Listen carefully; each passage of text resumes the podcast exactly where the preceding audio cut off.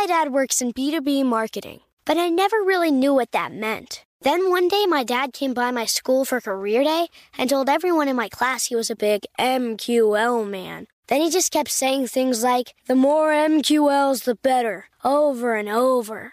My friends still laugh at me to this day. I think it means marketing qualified lead. One thing's for sure I'll be known as the MQL man's kid for the rest of my days. Why couldn't you just be a fireman or a lawyer? Why? You ruined my life, Dad. Not everyone gets B2B, but LinkedIn has the people who do. And with ads on LinkedIn, you'll be able to reach people based on job title, industry, likelihood to buy, and more. Start converting your B2B audience into high quality leads today. We'll even give you a $100 credit on your next ad campaign. Go to linkedin.com slash customer to claim your credit. That's linkedin.com slash customer. Terms and conditions apply. LinkedIn, the place to be, to be. Welcome to Before Breakfast, a production of iHeartRadio. Good morning. This is Laura. Welcome to the Before Breakfast podcast. Today's tip is to go ahead and make that trip to visit family and friends, whether that's over the holiday season or any other time. Yes, it's inconvenient and expensive, but nurturing relationships is a good use of time and money. You'll almost always be glad you went. So, my family isn't traveling anywhere this holiday season. My baby is due in mid January, so we need to stay close to home to avoid any on the road labor surprises. But we've traveled to visit family during many previous years. It's never terribly fun to cram everyone in the minivan for 10 hours. But my kids don't seem to remember those hours of complaining about someone else's minivan movie choice when they talk about how much fun it is to visit cousins. They don't remember those minivan hours or the time we've spent in airports, because memory is a funny thing. While we think of ourselves as one person, we are really comprised of multiple selves. There's the anticipating self, which looks forward to the future, the experiencing self, which is in the here and now, and the remembering self, which thinks back upon the past.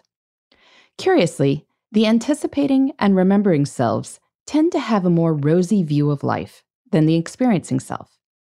One study of people going on an epic bicycling trip found that before the trip, they were excited about this adventure. Afterwards, they recalled the sense of accomplishment and the great scenery. During the trip, well, they felt tired and their legs hurt. The experiencing self is never entirely happy. You can be on a tropical beach, drink in hand, watching a gorgeous sunset, the love of your life next to you, and you could be thinking, my toe hurts.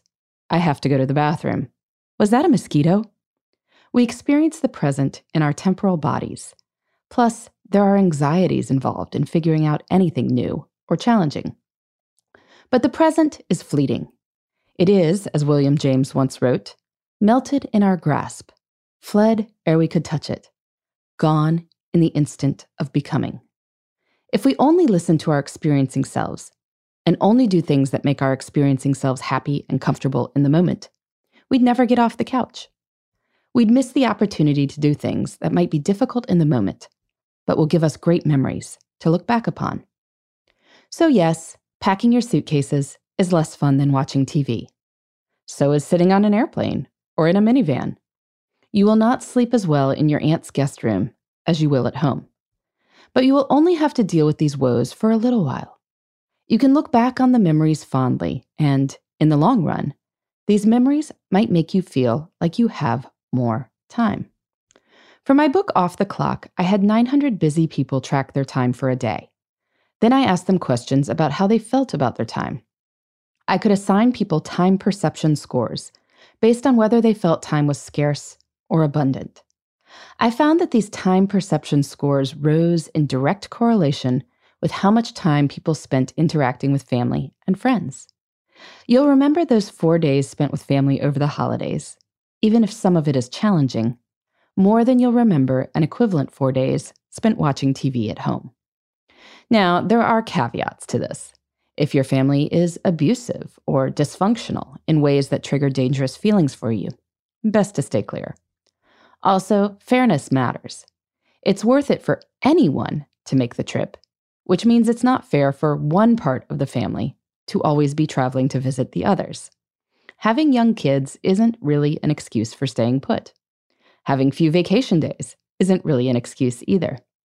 While it's nice for people without these constraints to do more of the traveling, the point still stands. Unless someone is physically unable to travel or told medically it's a bad idea, which is my issue, then it's a possibility. If something is a priority to you, it's a priority. And if it isn't, it isn't. So if you say relationships are a priority, why not prove it?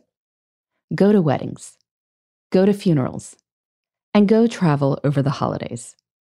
You might be more rested staying at home, but what are you saving your energy for?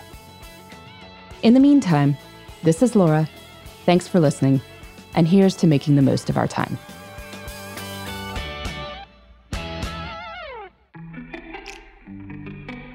Hey, everybody. I'd love to hear from you. You can send me your tips, your questions, or anything else.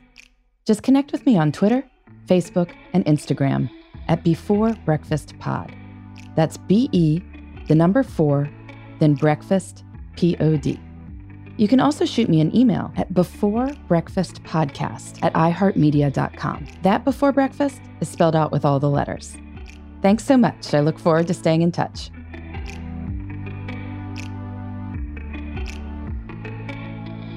Before Breakfast is a production of iHeartRadio. For more podcasts from iHeartRadio, visit the iHeartRadio app, Apple Podcasts, or wherever you listen to your favorite shows.